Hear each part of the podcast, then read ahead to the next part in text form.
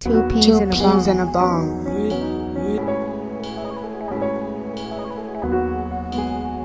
Two peas and a bong.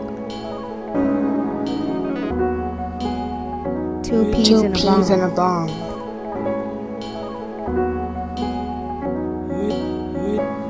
Two peas and a bong. Two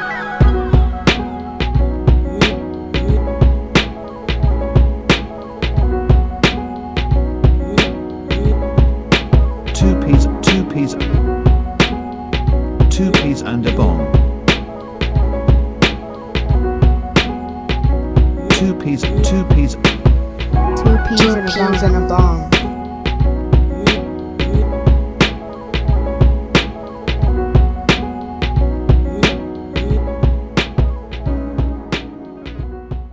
All right, y'all. Two peas and a bong in the building again. It's your boy D P. It's your boy K P. And Bonga Valley, also known as Bong. What's up? All right, all right. So, um. do y'all remember some of the little games we, we would play as kids? Uh, simple stuff like who can blow the biggest bubble with their bubble gum?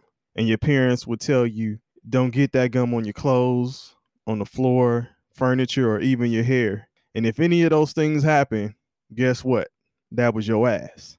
How about I set the scene for, for another type of bubble? You're at an amusement park and you're having a great time. You've mapped out your plan to ride every ride that day. You get through the first half of the day and you're on track. You stop and grab something from the food court and then you're on your way. Then that other bubble I spoke of creeps up on you. Your stomach is bubbling. Yeah, that's right. Bubble guts. Now you have to deal with this bubble. But just like the bubble gum, your parents gave you certain rules. Rules which you probably tell your own kids today. Don't touch anything. Flush the toilet with your foot. Use a paper towel to push the soap dispenser. And push the door with a paper towel if necessary. And some even say no number twos in public restrooms. Most times restrooms at amusement parks are so nasty that you may just decide to handle your business at home.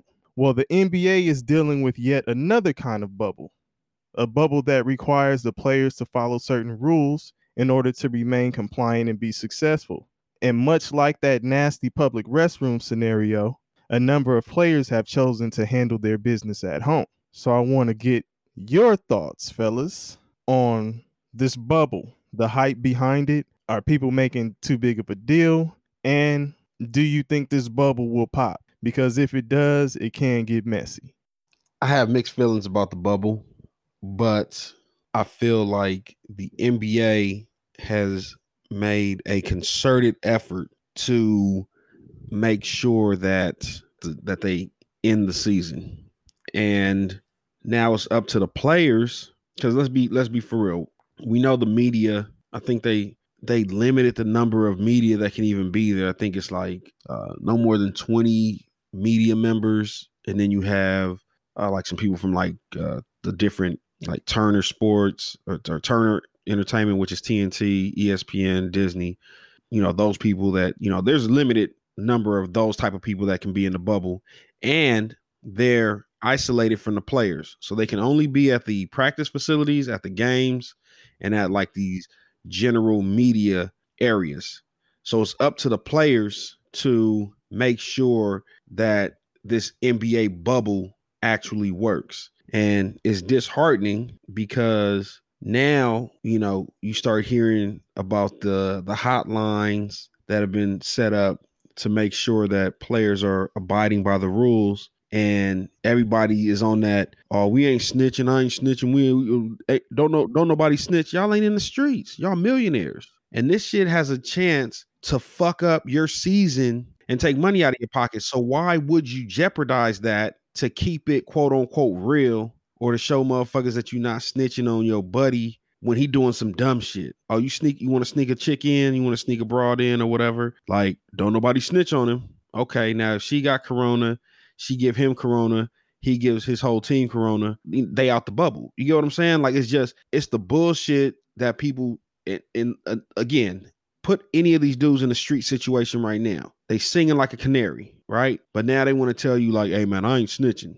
You know, I don't know. I, I ain't telling nobody nothing. I ain't calling the hotline. Like, that shit is stupid. You're affecting your livelihood. N B A done put a billion dollars behind this N B A bubble, right? They have players in the N F L right now screaming on the um, on the N F L, the N F L commissioner, the team owners, asking them why they're not doing things similar to what the N B A has done. So you have the the, the biggest um, the biggest sports league in America basically singing your praises for how you guys are doing it and how you guys are handling things, and you guys want to fuck that shit up. I just don't understand that. So I'm going to jump in and say this.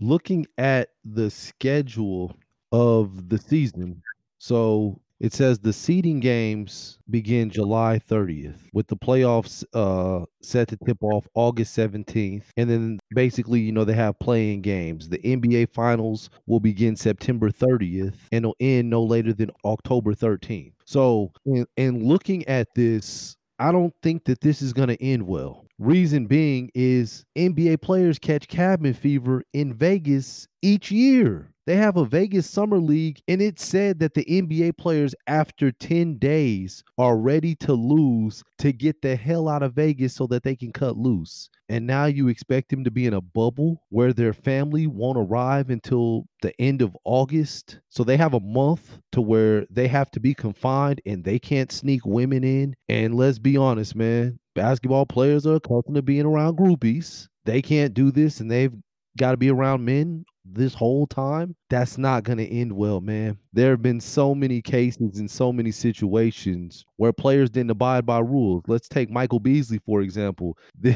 Michael Beasley, as a rookie, uh, during rookie orientation, it was him, and I'm going to use Mario, I'm going to say allegedly Mario Chalmers, because he didn't get caught. And it was another player. They were busted smoking weed during the rookie orientation. Um, and there are just there are countless incidents of N B A players not following these strict rules and these strict guidelines. And these are very strict because, face it, if there's a case of COVID in the bubble, that bubble's going to burst. It's just too risky.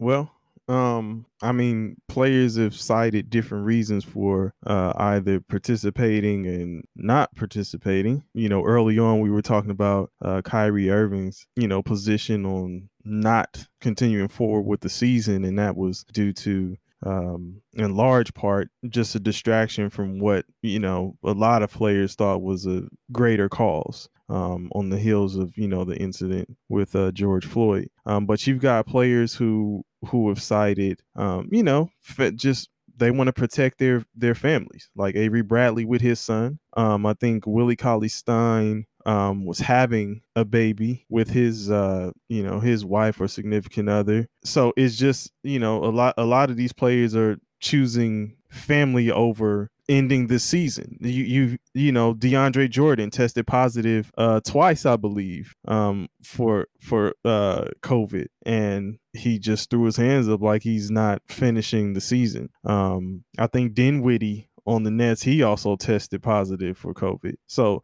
there are a number of reasons why people are deciding that they don't want to do it. You even heard DeMar DeRozan express his frustration with the way the whole setup is going on. Uh, I yeah. think J J Redick also had some points of frustration about the way things are going. So, I mean, what what side of the fence would y'all be on, man? Would you would you want to continue and finish off the season, or would you be like, you know what, just call twenty twenty a, a you know a wrap and just back to the drawing board for next season?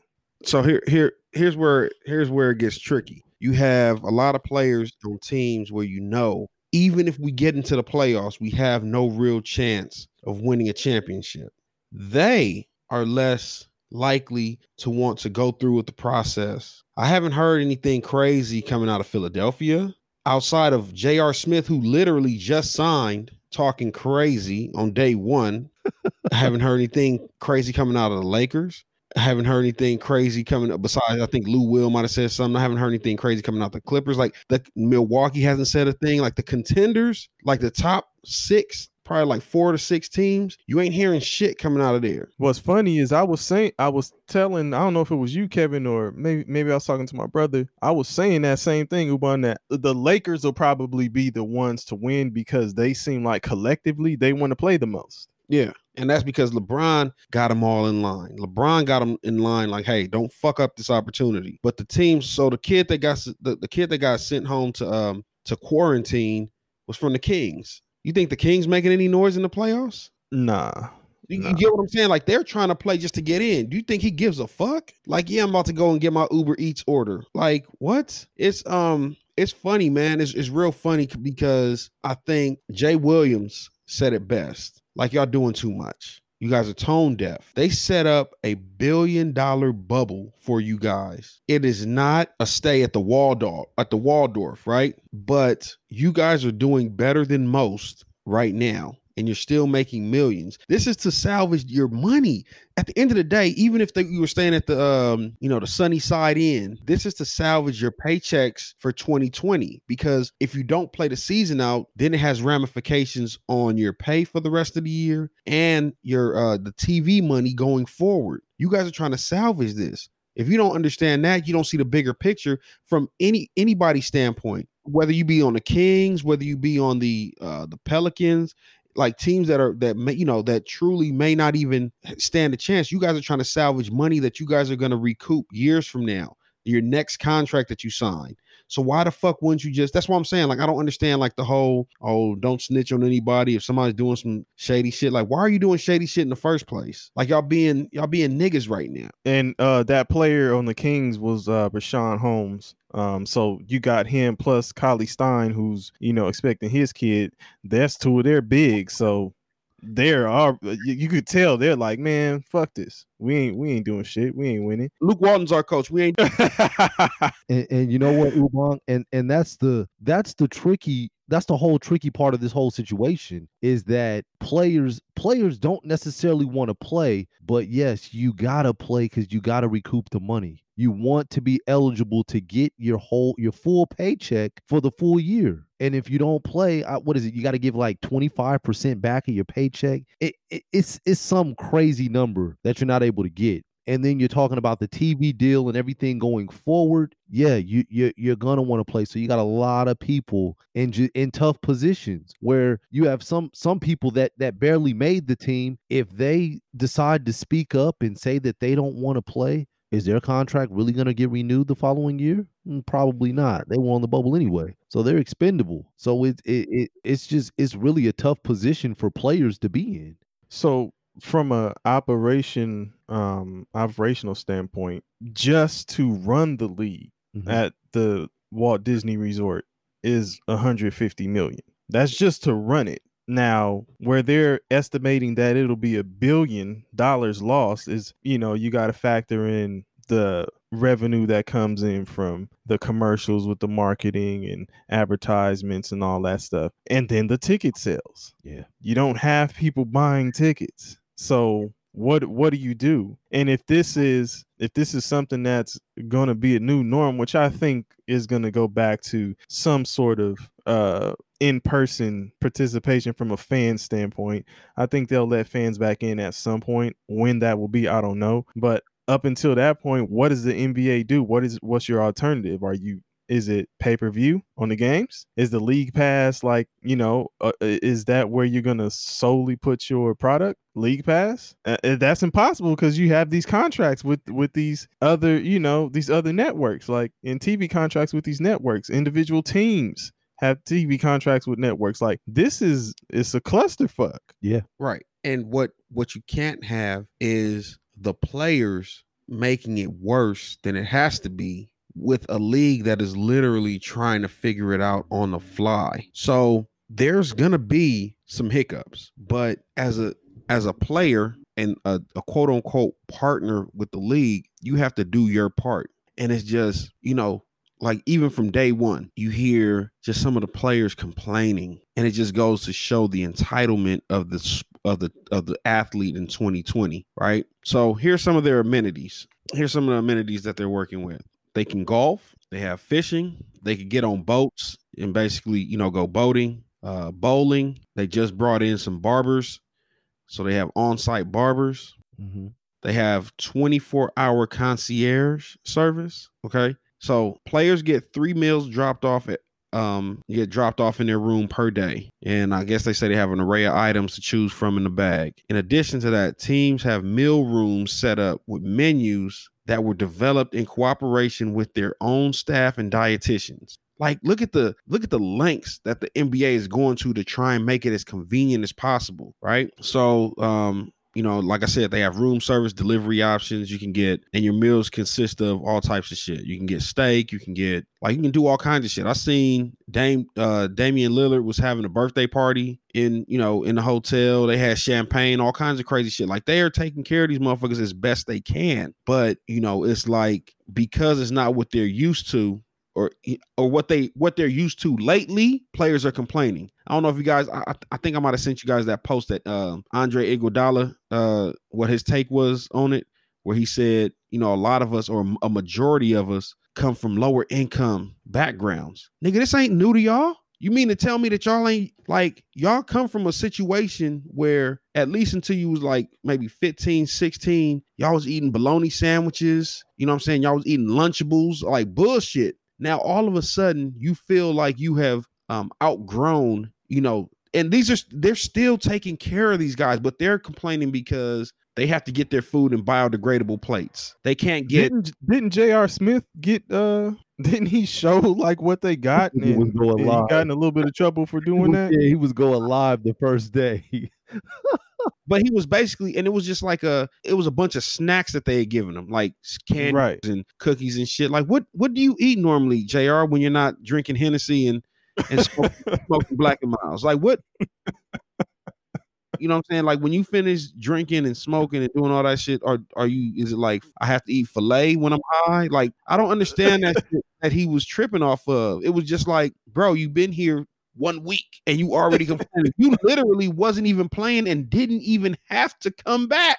Like, you came back and the, the first day, like literally the oh. first day on the boat, this motherfucker tripping. Ubung, is Adam Silver providing them hoes? Because I mean, everything no. else sounds great. Here's the thing, man. This is the evolution of the of the athlete in twenty twenty, right? I'm in a bubble where it uh, sounds to me that all the employees are in that same bubble, bro. You an N B A player. Go finesse you one of those uh, Disney employees. You know what I'm saying? Hotel. Go, that's, go. So you're saying knock down a, a, a hotel employee. That sounds, what I'm saying is. Sounds like Kobe, man. Sounds like a situation of Kobe in Colorado. Stop. But no, no, no. What I'm, I'm saying, saying is, what I'm saying is, it's not a Kobe situation was an isolated situation. What I'm saying is finesse you somebody in the bubble. And it doesn't have to be, it doesn't have to be um, a employee. There's media outlets that have people that, like, you have, if you if you're a player, is Doris Burke there so LeBron can hop on that? Listen, but no, no, no. Looking sexy as hell right now. what, what I'm saying is, what I'm saying is, are you a if you a real player, finesse you a situation where you gonna be good. If it, if it's that, I'm saying if it's that serious to you, if it's that serious that, damn man, I can't be out here without getting no pussy for two weeks, three weeks or whatever it is. Okay, well go finesse you something. But y'all so spoiled, y'all just used to just throwing money at anything and that's how you solve it. Now you in a situation where your money don't really get you nowhere because everybody got the same amenities. Go finesse you something. But y'all, that's just the, it's just the, it's the, the psyche of the of the athlete in twenty twenty. And like all they're going to do, I think, you know, and it, because the funny thing is of all the bitching and complaining you hear about, then you see like players that are posting like cool shit that they doing, how they, you know, they, they hotel is set up really nice. You know what I'm saying? It's just like, damn, like, okay, so if these people can make it, can make it happen, why is, you know, why is it that other people are just really finding any reason to complain about the shit? It's almost like y'all don't want the shit to work. The, the, the shit that takes the cake for me though was J R. Smith. Bro, you've been on the team for a week. You wasn't in the N B A for like what, like a year and a half now? Yeah. You come back and uh, the first weekend you complaining. Just get this nigga his final check and send him send his ass home. Like, what the fuck, man? That shit is it, it, it, it, it's kind of funny to me, man. I just feel like there's some people that just don't want the shit to succeed, you know. But LeBron, I think he's locked in. Um, Kawhi looks like he's locked in. Giannis, yeah, like, but Kawhi might be, but but Montrezl Harrell, he just like, bounced. He just left. He you left. Know? Yeah, I think he left the bubble. Like he, yeah, I think this, they said it was for a, um a family matter to deal with a family matter, but um, there was something about um. you know, somebody followed up on this tweet. Uh, I don't know exactly what he said, and they could be, you know, shit can get misconstrued and stuff like that. So I don't want to start throwing, you know, quotes out there and all that kind of stuff. But um, yeah, I think he left. But that, and that that was kind of one of the things I was gonna say, man. It's the I think it's the complete opposite now. Like the Lakers are gelling. When we we had the conversations about the who's the king of L A before, the episodes before, Lakers are gelling and they seem like, you know, a team with camaraderie and all that shit. The Clippers, they just they going for the ride, man. And some of them want to do it, some of them don't. It's like I I don't know. Kawhi might be locked in, but they're gonna need more than just him. I think it's a hard time, man, for players across the board. I just think it, it's been such a long layoff to where, and so much has happened to where niggas just, a lot of people just don't want to go back and do it. But it's the pressure of, of that paycheck and knowing that paycheck, and you just don't want to mess yourself up going forward. So you don't really have a choice. So you I just ask a question off of what you just said. So do you think that if there was no bubble and they were just returning to regular action after four months off, that they would still be opposed to it? Because you're saying it's the layoff that's the problem. I think the layoff in everything that has happened has a lot to do with it. Um, yeah. So if it wasn't a bubble, do you think that it would be an issue? I'm I'm thinking of my answer. Yeah, I still think it'd be an issue.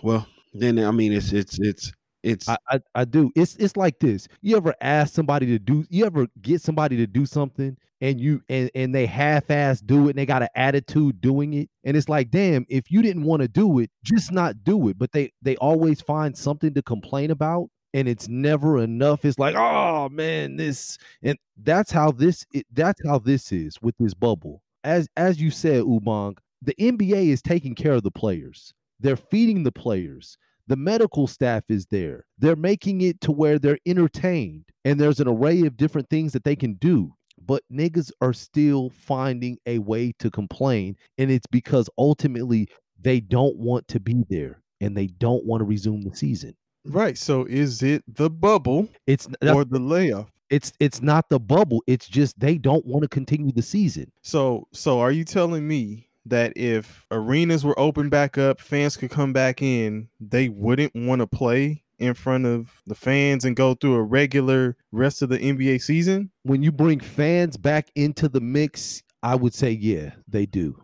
But just, I mean, but just because I, I'm, I'm just saying, if they were playing in front of fans, I believe that they would be fine because it would be close to normal. I do believe that. But now it's not normal, and it's been a long time. And I think that that is a problem, that it's, it's, you're coming back after a long layoff. And when you're coming back, it's not even the same. It's not even close to being normal. So it's totally different.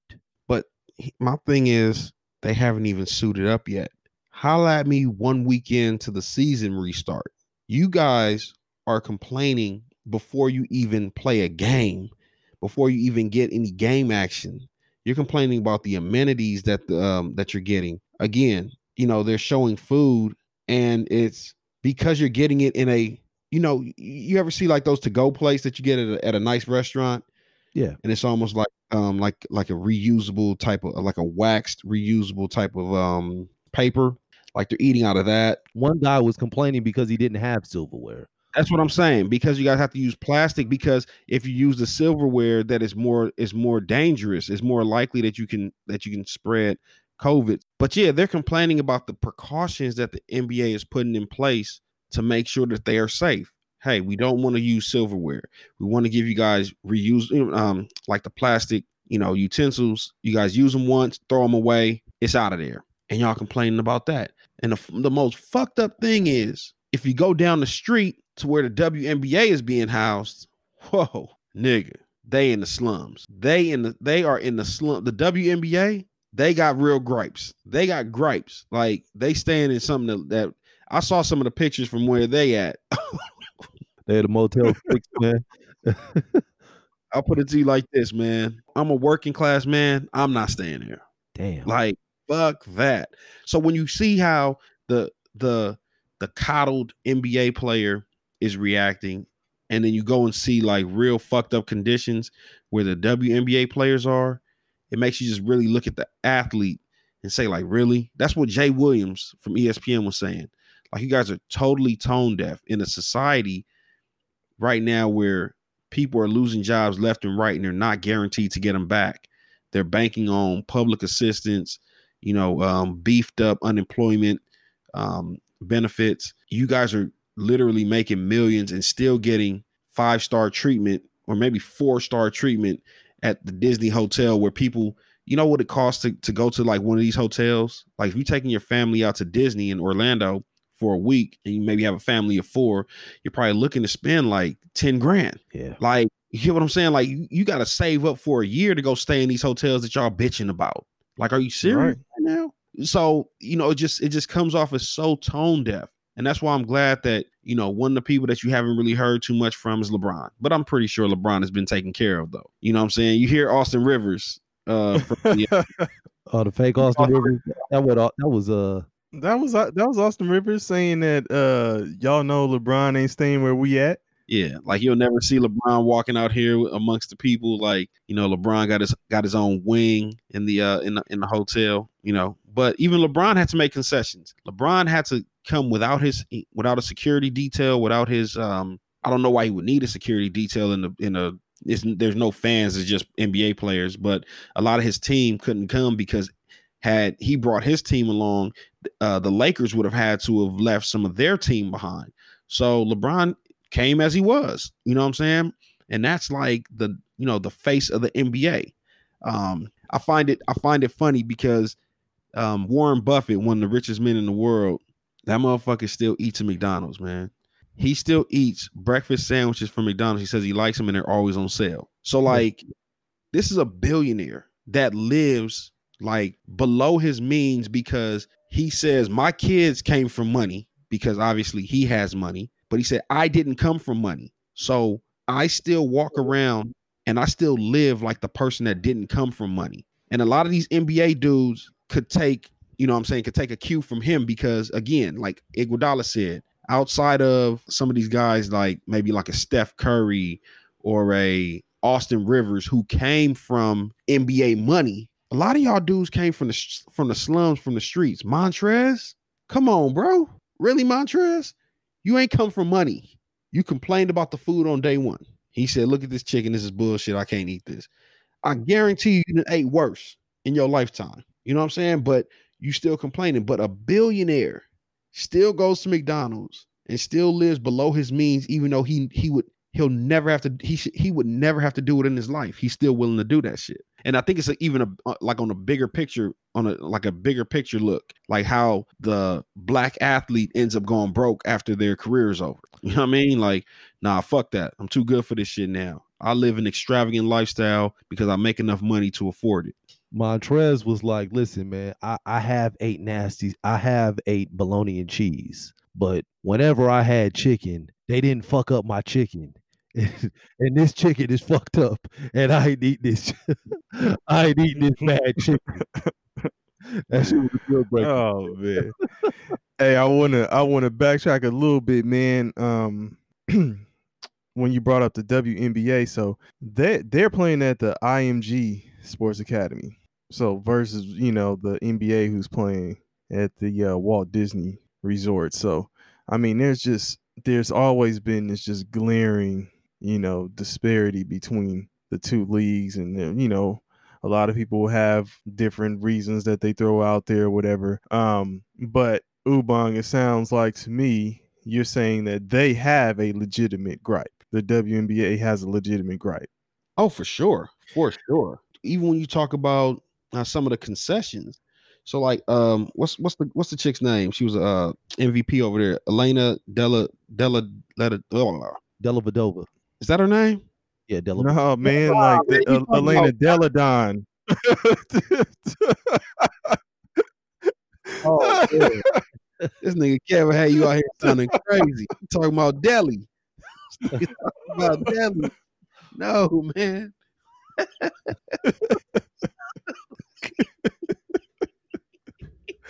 Oh.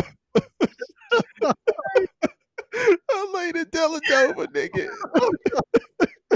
Oh man, this nigga over here talking about Deli. Nah, man. about that nigga, man. Delle Donne, man. Delle Donne. Yeah, it's Delle Donne, man. Oh, man. Okay, so Elena Delle Donne, she has Lyme disease, and she says that she has to take sixty-four pills a day, right? And the W N B A said, I'm sorry. At her. Oh, my gosh. Lyme shaker. Come on, Umar. Oh, no. No, because it's laughable. It is. It's laughable. I'm laughing. I am laughing. I am laughing because it's fucking laughable. The W N B A said that with Lyme disease and the fact that you have to take sixty-four pills a day, that does not constitute you um, as a as a high risk player. Either you play and risk getting COVID, or you don't get your paycheck, which I think she makes like a couple hundred thousand a year. What type of shit is that? That's crazy. Where you have like, if you if you talk about N B A players, someone got like a crazy, like crazy asthma, and they're making a couple million a year, they can probably get a waiver, you know, to avoid having to play and still get their full salary guaranteed. This lady, who is one of the faces of the W N B A and is only making, I think it was like a hundred, uh, like like either one hundred fifty or two hundred thousand a year. They told her that Lyme disease and having to take sixty-four pills a day did not qualify her as someone that's high risk. What? That is laughable. What kind of shit is that? What kind of league are y'all running over there, man? That is laughable. So, so what? What would it take? sixty-five pills, nigga. I don't know. What the fuck? Like, oh. It is, it is truly, it is truly a shame. It is truly an embarrassment. And then what I'm saying is, then to go back to the N B A guys, and they're complaining when the W N B A chicks would kill for half of the amenities over here in, in, in the N B A. And it, it, it just speaks to the culture and why a lot of the old school N B A guys, a lot of the old school athletes in general, whether it's football, baseball, basketball, they always complain about how the new generation of athletes is so spoiled. You remember, like, you know, back in the day, you know, you could be, and this is before, obviously before our time, but you could be on a flight and motherfucking uh, N B A athlete is sitting next to you on your flight.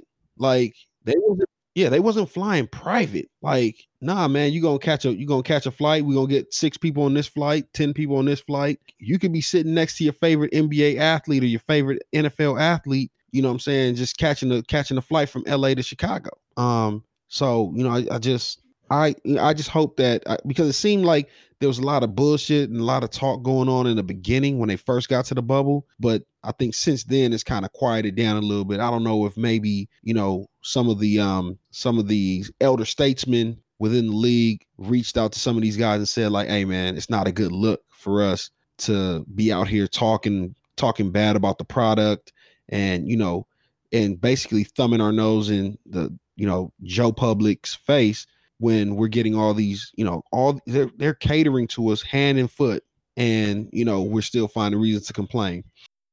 I'll say this. I think it's real funny. The N B A this season has hitched its wagon to Zion Williamson, and that shit keeps kicking them square in the ass, bro. They put the Pelicans to start the year, when this is before pre-COVID, they put the Pelicans on probably, the Pelicans probably have like forty national games They're on this season. Grid. They are on there, and, and Zion came right out the chute like, yeah, man, I'm going to miss like...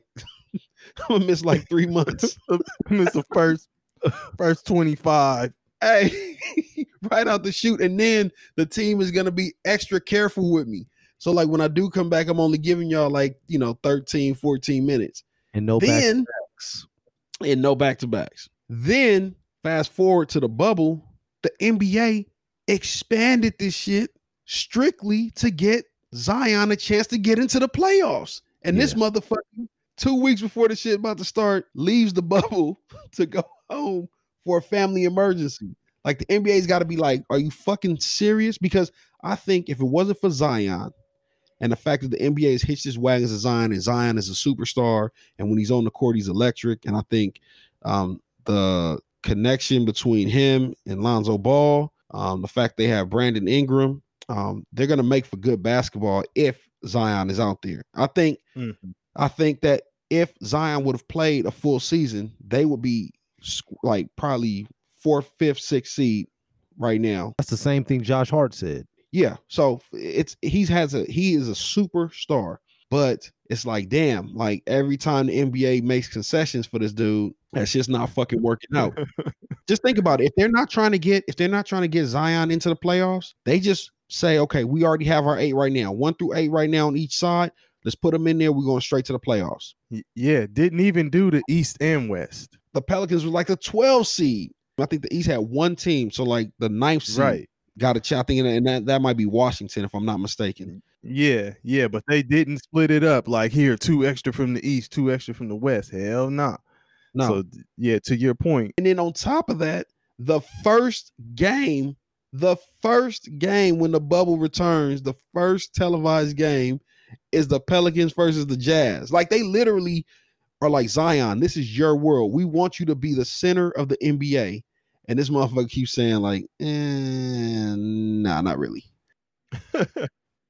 Oh, shit. And, and again, I'm let me backtrack and say I'm not taking lightly whatever family issue he may have, you know, whatever family issue he may be having or dealing with or whatever. And I think they have, um, they set it up so that when you, it, let's say somebody has to leave the bubble. If you're getting tested every single day that you're out of the bubble, right? So you're doing, I think it's like two tests a day, every day. As long as you're getting tested every day, when you come back to the bubble, you only have to quarantine for four days. And I would assume that the Pelicans and the N B A and everybody, you know, that's behind whatever this family emergency is, is on board with Zion. You are getting tested every day. And, you know, when you come back, it's going to be a four day quarantine, and we're going to try and set it up so that that first game, you're on the court. Like, it's a fucked up situation if your first game when you have the Pelicans on the court, which they have an outside chance of even getting into the playoffs, Zion's not on the court, because then it just it takes the steam out of all the other Pelicans players.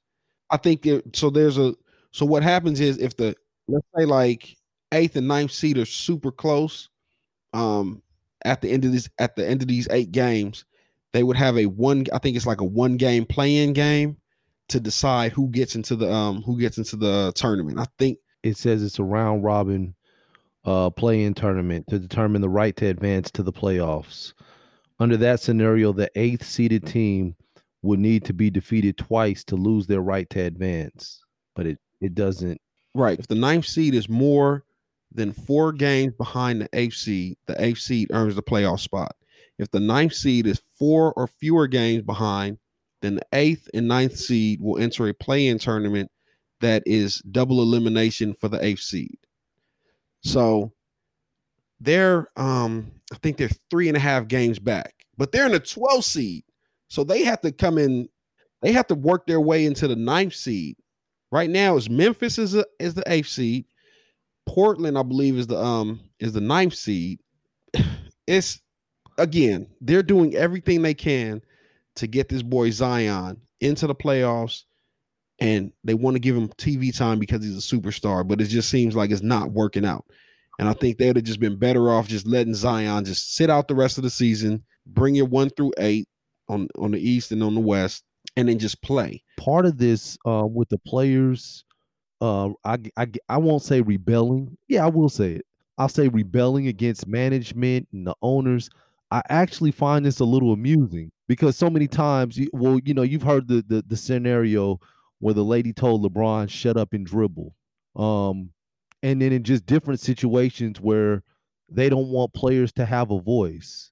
With, again, I'm looking at the bigger picture. With everything going on, I want the pe- I want the players to have a voice. Let these motherfuckers start complaining. Let ownership get upset. Let the league dismantle. Let them start their own league. I'd like to see all of those things. And I think that this is just, I think that this could be the tip of the iceberg. So the more they're complaining, um, the more management is getting mad, the more players will get cut, players that have some good years left, and people could rally around another cause and create a league. But see, that's the thing though. Um, if that was going to happen, it would have happened. Like, this is the, you guys have talked about the perfect storm in a couple different episodes. Like, this would be the time to do it, and and they haven't. So, I mean, they ain't gonna do it. Like, you know, you'll have cats like David West who will push, you know, uh, alternative leagues and stuff like that, but nobody's really, like, the big guns, they're not getting behind it. And sh- you know, this would have been the time to do that. You know what I'm saying? But again, it, here's here's here's another funny thing. You got, you can't take some of these players serious. So remember, they had a call with a lot of the N B A stars on the on the phone call. James Harden was the only one that wasn't there. You go back to him and Chris Paul's relationship. Chris Paul's the Players Association president. Him and James Harden's relationship kind of ended rocky when uh, Chris Harden got traded to Oklahoma City. Chris Paul. What did I say? Chris Harden. I'm sorry. When Chris Paul, we create another player. We what did we have in the beginning? Elena Delle Donne and now Chris Harden. Right. So where where Chris Paul got traded uh, to Oklahoma City, James Harden said, "I don't feel safe amid the COVID and the coronavirus, and I don't know if I'm coming back." And this, that, and the third.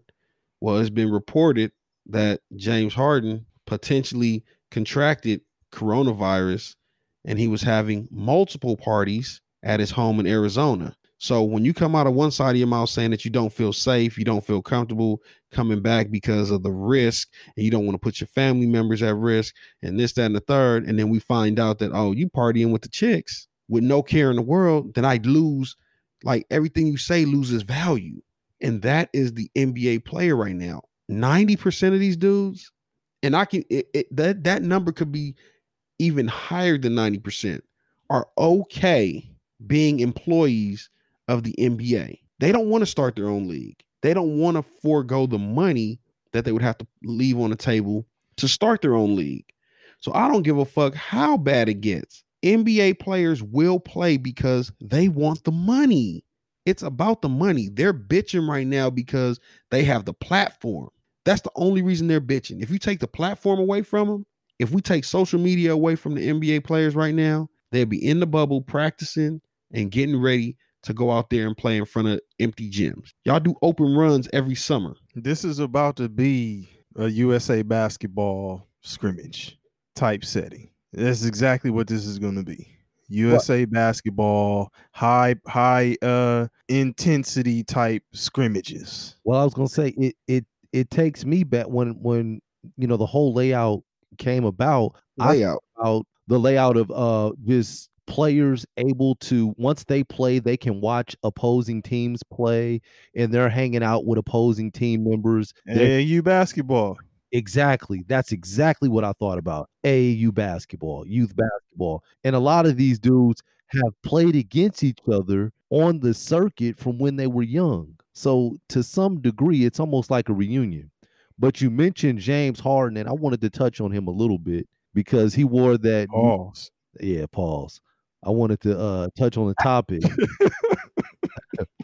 a little bit about him with the uh, with the with the face mask that he was wearing, and him wearing that that Blue Lives Matters mask on his face. And I know we kind of we Ubang we exchanged messages off air about it, and uh, yeah, I just I thought he was flagrant for that, man.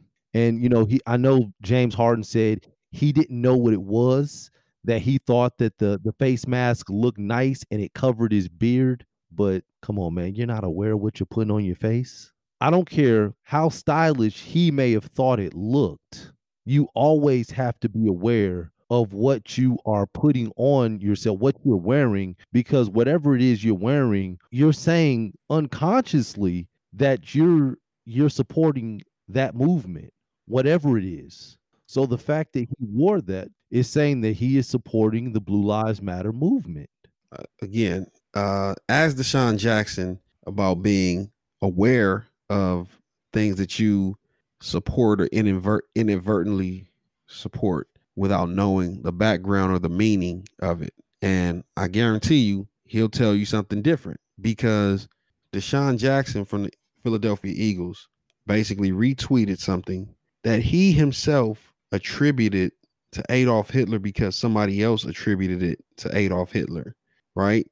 And people came out and initially supported what he was saying and said that Deshaun Jackson is smarter than we think and he's super woke and this, that, and the third. Then come to find out, uh, Hitler never said that. Mm-hmm.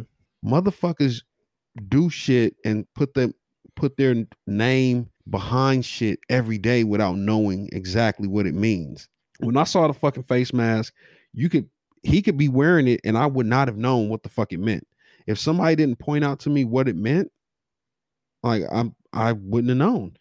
And I think I don't even I still don't even I said I guess they said that there's a line on there that um insinuates or I guess that represents Blue Lives Matter, but it just looks like a a uh, American flag, but it's all blue, like different shades of blue with an yeah. American flag on there. And again, if if somebody walks up on me with that shit on their face, I don't think anything of it because I don't know what it means and I don't care. Somebody, Trey Songz, um, the singer, brought attention to it and then it just blew up. Like had Trey Songz said nothing about it, I don't think anybody would have said anything about it, but he brought attention to it.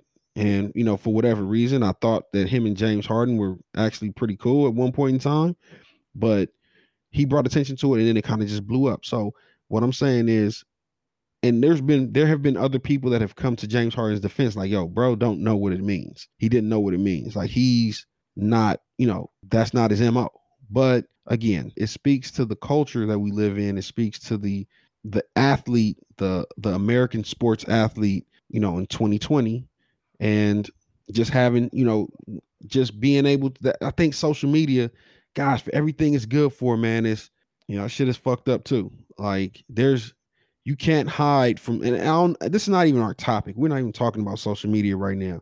But as you can see, especially right now, where motherfuckers have time on their hands and nobody's working, like, you know, people are digging up tweets and posts from two thousand eleven, two thousand ten, two thousand nine on people. It's we, we it's, this is a decade later, and you can still, as a famous person, as an athlete, as a celebrity, you can still go down based off some shit that happened, you know, nine, ten, eleven years ago, just based off of the fact that social media posted that shit and now it's on there for everybody to for everybody to see for, you know, forever. Shout out to Kevin Hart. Shit happened to him on Twitter. Right. Um, you remember when Dave Chappelle spoke on that shit? Yeah.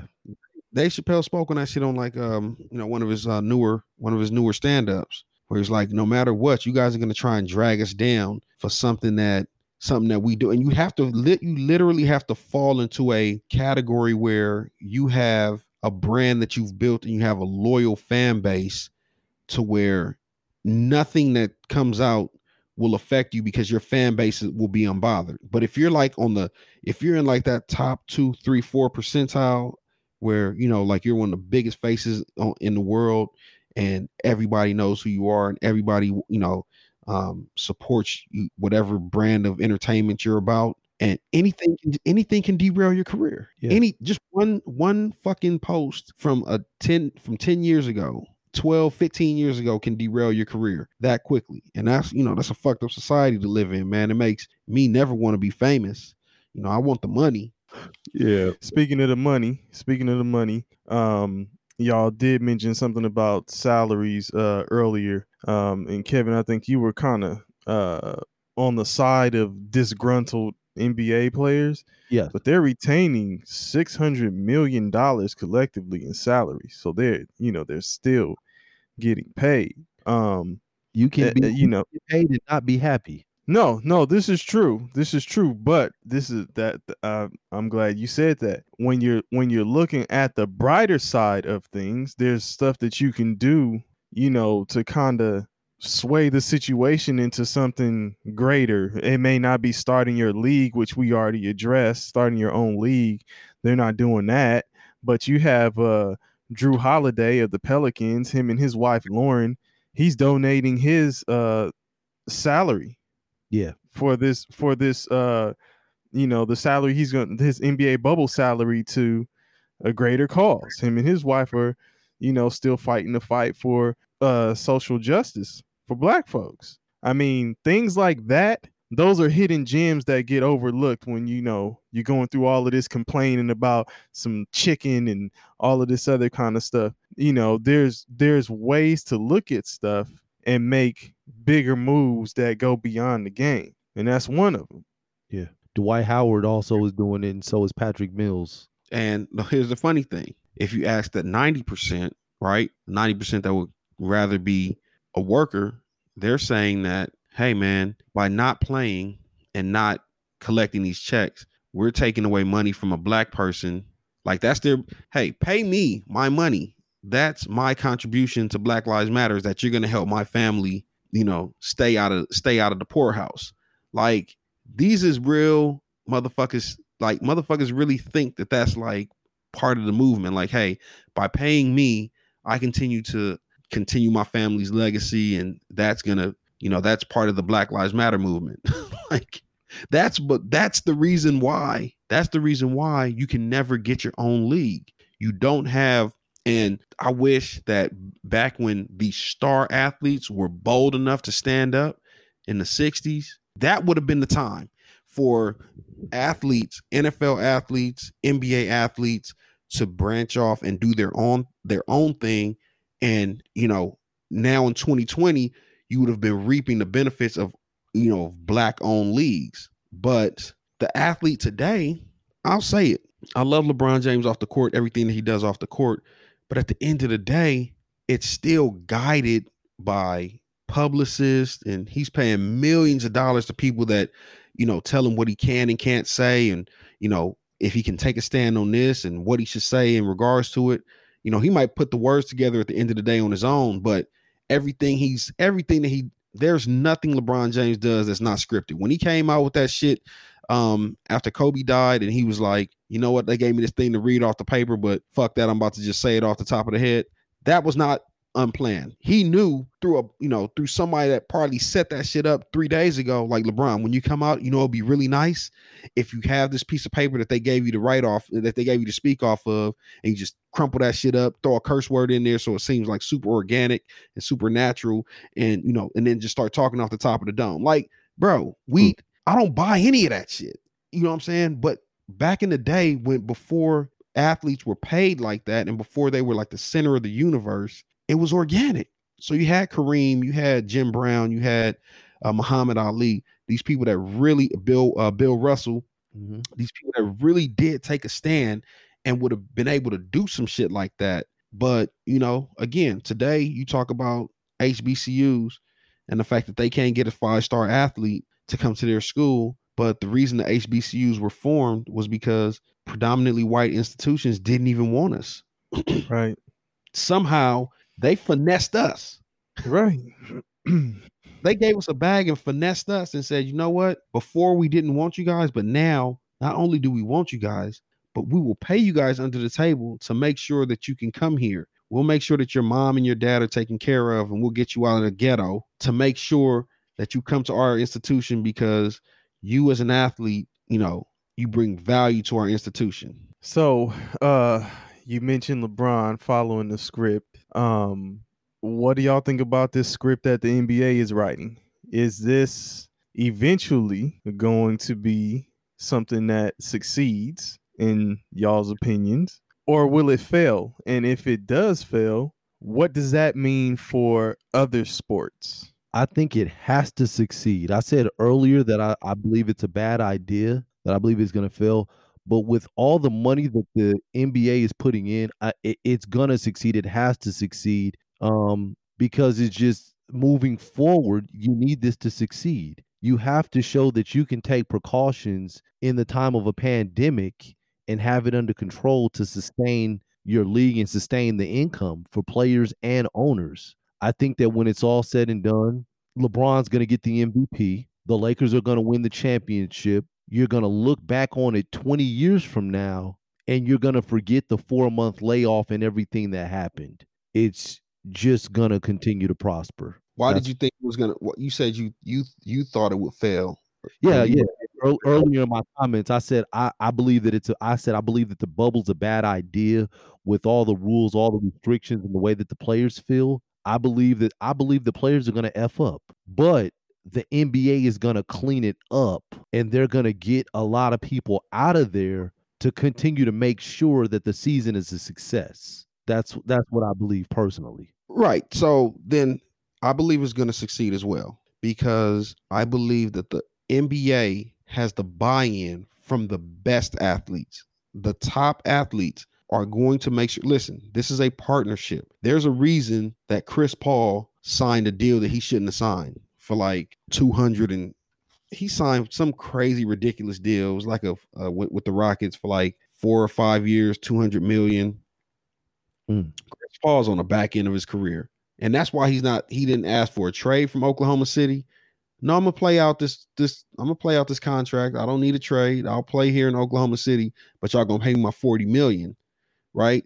And that's the partnership that the N B A has with their tenured players, their veteran players. So if you have that partnership and you have that understanding, you have that agreement, you have buy-in from your top athletes. Again, this kid from the from the Sacramento Kings, who is he? No, seriously. Like, I don't I've never I've never heard of this dude. So you're gonna hear Montrezl. He's a decent player, but I, yeah, I get your point. He played with Philly for a little while. Oh yeah, yeah, all that. That's good. But but Montrezl, no, I get your point. Montrezl Harrell, he thinks he's bigger than who he is. You're on a good team. You're on a really good team, and um, there was there were rumors that he tried to sneak in an Instagram model like a couple of days into the bubble, like, and you just. He thinks he's bigger than who he is. You get what I'm saying? So he's willing to risk it. But the top players, they've been buttoned up. You haven't heard anything. You haven't heard anything from any of the top players because they have an understanding from the league. We can fill the bottom half of any roster if we if we ultimately have to. We can't have LeBron James going home because he got COVID. We can't have uh, Joel Embiid going home. Did you see how Joel Embiid even came to the fucking to the bubble? This motherfucker was in a hazmat suit.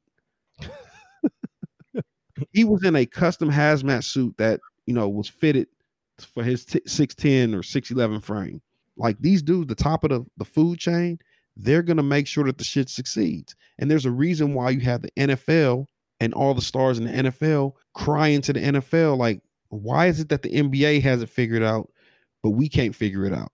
They want what the N B A has. Right. So that's kind of where I was getting at. So I said, well, with the fail you do, but both you guys think it it will succeed. Well, Kevin, you, you're saying you think it'll succeed now. Yeah. So what will that do for the other sports? Is this paving the way for them to set a, a, a plan in place to deal with this, uh, what people keep throwing out as a new norm, as the new norm? Is the N B A basically giving the blueprint for this shit? Everybody's watching the N B A to see how it all unfolds. Um, but the, the, the problem with the N F L, the N F L is a little bit different. Their players association is a joke. So they don't have, they just don't have the backing. Whereas the N B A's player association, they're, they're just, the N B A is just a little bit more structured. But I do believe that everybody's watching the N B A closely, and the things that they do well, they're going to implement them. And where the N B A is failing, they're going to change those things. But it's giving everybody the okay to move forward. Um, I think it's it's harder. It will be harder for the N F L to implement what the N B A is doing just because they have so much. The rosters are so much bigger. Like, it's a fifty-three man, right? A fifty-three man roster, a forty-eight man game day roster, coaches, assistants, trainers. Um, you know, like all like it's how many people per team do you have to get on there? With the N B A, you know, they're, you know, a roster is so small with the N B A, with an N B A team, that it's easier to try and build a bubble. Can you imagine the N F L bubble? Like, y'all would need a full city. Like, y'all would need like a, to take over like a, you know, what U F C is doing with the, with the Fight Island. Mm-hmm. Where y'all need to go to where it's like y'all motherfuckers is self-contained. You know, I, I, what I like about the N B A thing is if everybody just plays their position. And maybe, you know, maybe the N B A should have done some underhanded shit where, and, you know, and maybe they have, and we just don't know it, where they got like some, you know, like the N B A groupies that's like illegally there, you know, like, or unofficial, sorry, not illegally, but unofficially there, where, you know, bring everything that these guys need into the bubble. Bring women, bring You know, you got booze in there. Bring weed. Bring all everything that they could.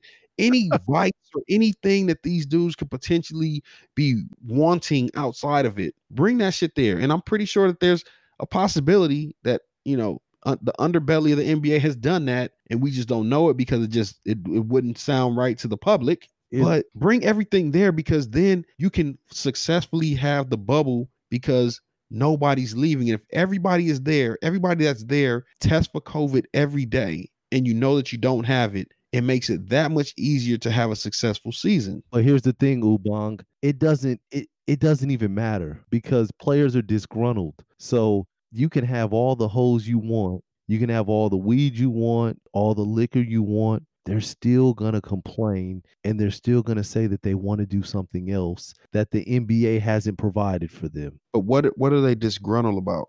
I think it's a series of things.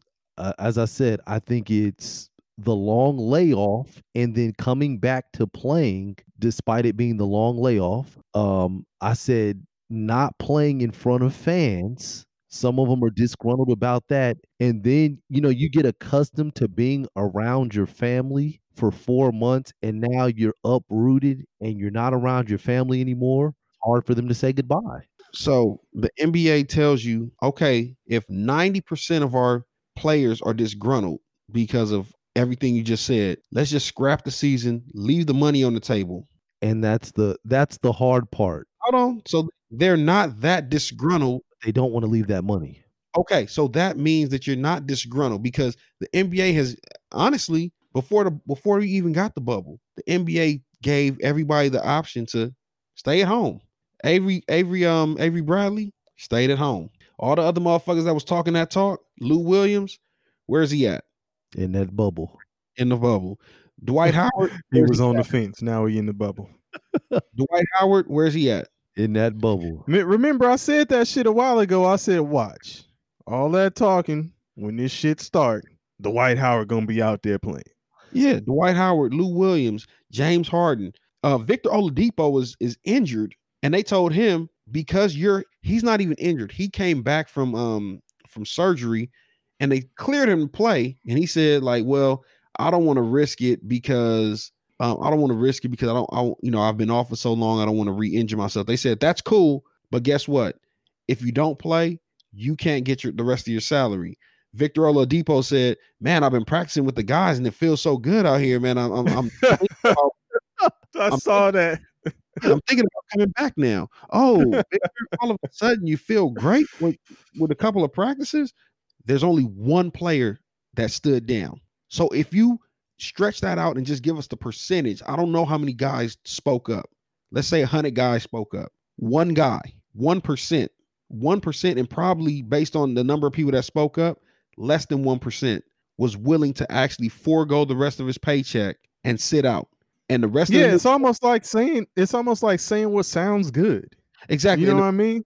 And, and and the rest of the niggas that was talking tough with him left his ass out there solo.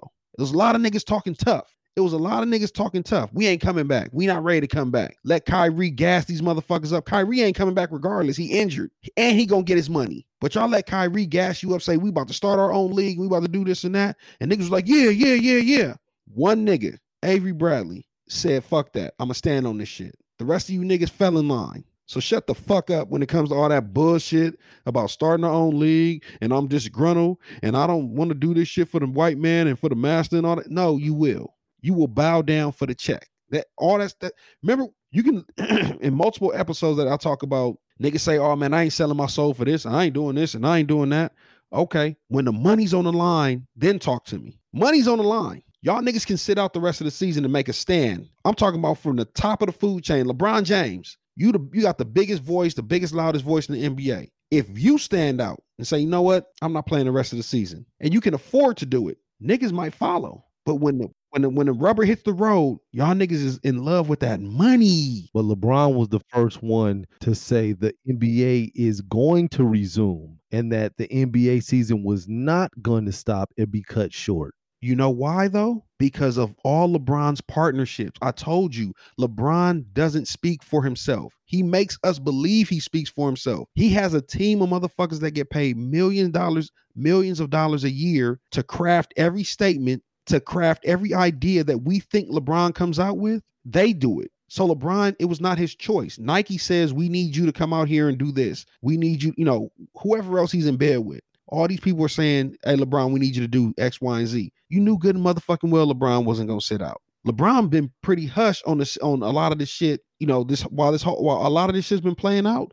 LeBron ain't really said too much of anything. You know what I'm saying? And, and and a lot of that shit is crafted. His representatives tell him like, hey, man, a lot of these N B A guys are talking, you know, speaking up against you. Just let it die down. Don't say shit. Come on, man. It's it's motherfuckers want to like, it's just, I hate to hear that shit, man. Motherfuckers be talking real tough. And then when it's time to go, Avery Bradley was the only motherfucker that stood on his shit. He was the only nigga that stood on his shit. LeBron James, they talking about Uh, putting uh, things on the back of their jerseys and statements and shit on the back of their jerseys. You wouldn't do it because the N B A didn't consult you about it. How narcissistic is that? Hmm. I want my input, and if uh, I'll give you a couple things that we can put back there. And if y'all niggas, you know, if y'all don't want to use that shit, then just put my name on the back of my shit. I've, and then he he said that he's done enough. He has done enough that he doesn't feel that he needs, you know, like that putting a, putting something on the back of a jersey is gonna outdo like the stuff that he has done, you know, to speak on social social justice. And he he gave us some bullshit. He gave us some bullshit. And, but the real reason why you wasn't with it is because the N B A didn't come to you and your team of Rich Paul, Maverick Carter, and the other fat dude, um, and get y'all input first. What's the nigga name? Randy. Randy something. You know, the fat nigga that's really like his assistant because he ain't got no real fat man. Uh, Randy. Fat dude that works with LeBron, man, is Randy Mims. Thank you. All I know is that nigga's name is Randy, man. But y'all niggas is suckers, man. Y'all niggas is suckers, but y'all stay telling the nigga what y'all woulda did. You know what I'm saying? What what what what what Jadakiss say? I call y'all the woulda kids. Never there when it jumps off, but always talking about what y'all woulda did. That was a that was a Jadakiss line. When the shit hits the fan, you know what I'm saying? Like, yeah, niggas tell you what they woulda did, but when they in that situation, y'all didn't do shit. I, I, I respect Avery Bradley. And niggas left that nigga out to dry, man.